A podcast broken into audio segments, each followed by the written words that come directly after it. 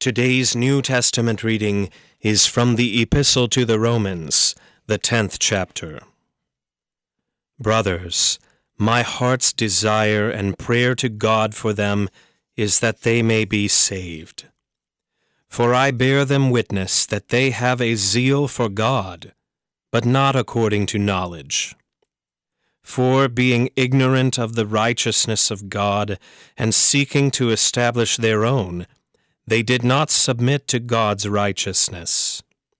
For Christ is the end of the law, for righteousness, to everyone who believes.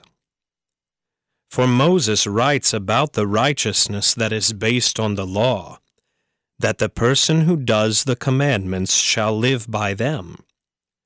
But the righteousness based on faith says, Do not say in your heart, Who will ascend into heaven, that is to bring Christ down, or Who will descend into the abyss, that is to bring Christ up from the dead. But what does it say? The word is near you, in your mouth and in your heart, that is, the word of faith that we proclaim. Because if you confess with your mouth that Jesus is Lord, and believe in your heart that God raised him from the dead, you will be saved.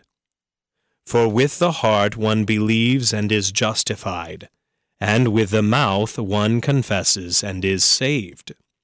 For the Scripture says, Everyone who believes in him will not be put to shame. For there is no distinction between Jew and Greek. For the same Lord is Lord of all, bestowing his riches on all who call on him. For everyone who calls on the name of the Lord will be saved. How then will they call on him in whom they have not believed? And how are they to believe in him of whom they have never heard? And how are they to hear without someone preaching? And how are they to preach unless they are sent? As it is written, How beautiful are the feet of those who preach the good news! But they have not all obeyed the gospel. For Isaiah says, Lord, who has believed what he has heard from us? So faith comes from hearing, and hearing through the word of Christ. But I ask, have they not heard? Indeed they have.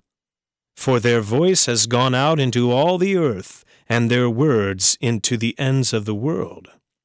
But I ask, did Israel not understand? First Moses says, I will make you jealous of those who are not a nation. With a foolish nation I will make you angry. Then Isaiah is so bold as to say, I have been found by those who did not seek me. I have shown myself to those who did not ask for me.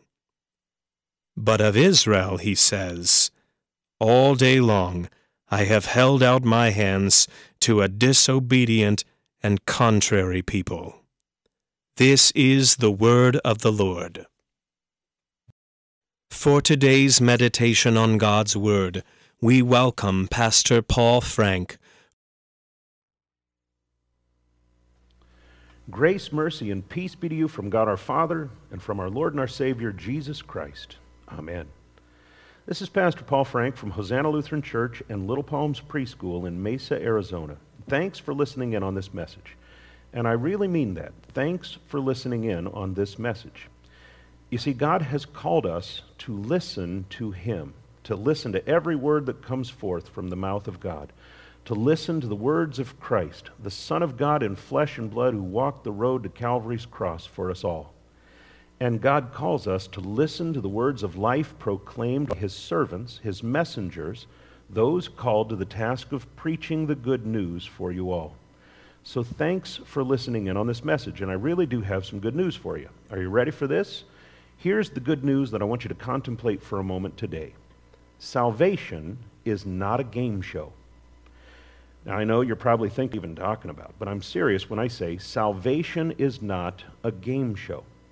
God, your relationship with Him, the new life that He gives you, the eternal home He prepares for you, the forgiveness of your sins, the renewal of your life, the hope that He gives you, these things do not come to you by way of any game show.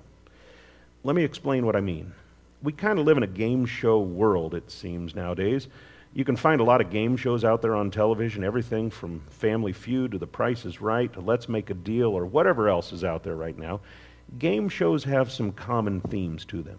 You got to say the right things at just the right times and do the right things at just the right times, and you've got to have a strategy and figure out how to do what you must do to win the prize. Sometimes you get all the words right, you get all the actions right, you do everything just right, and you win. Hooray!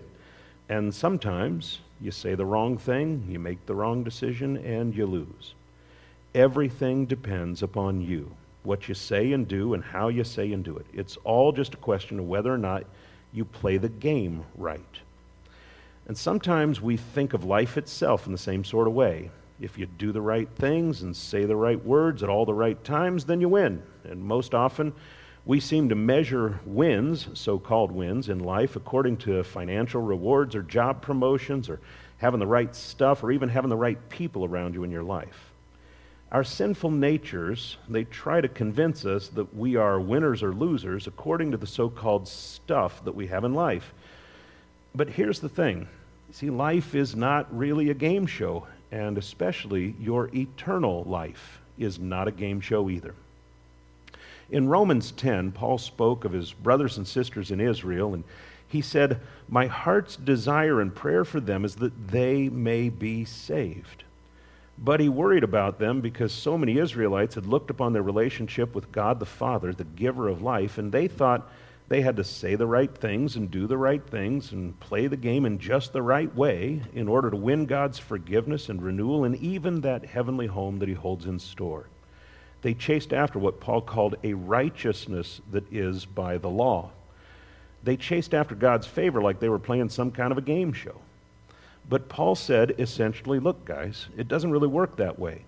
We are really saved by God's grace through faith in our Lord Jesus Christ. It's not by works so that no one can boast. It's the gift of God through Jesus, through his death on the cross, which paid the price for all of our sins, and his rising from the grave to overcome what we never could. He gives these gifts to you and me by His grace. We receive these gifts by faith. Paul said that gift of faith comes by hearing the message, and the message is heard through the word of Christ. That word is near you, it's in your mouth, and it's in your heart. So Paul prayed that his fellow Israelites would come to know the gifts of God's grace, that they would confess with their mouths that Jesus is Lord, and believe in their hearts that God raised him from the dead this gift of faith in God's grace would come to them through the preaching of the word. Preachers would come to declare this message to them and to you and me. God would send those preachers to share this good news. God is not a game show. Your eternal salvation is not dependent upon you saying the right things and doing the right things and having the right strategy. It is God's gift to you through Christ our Savior.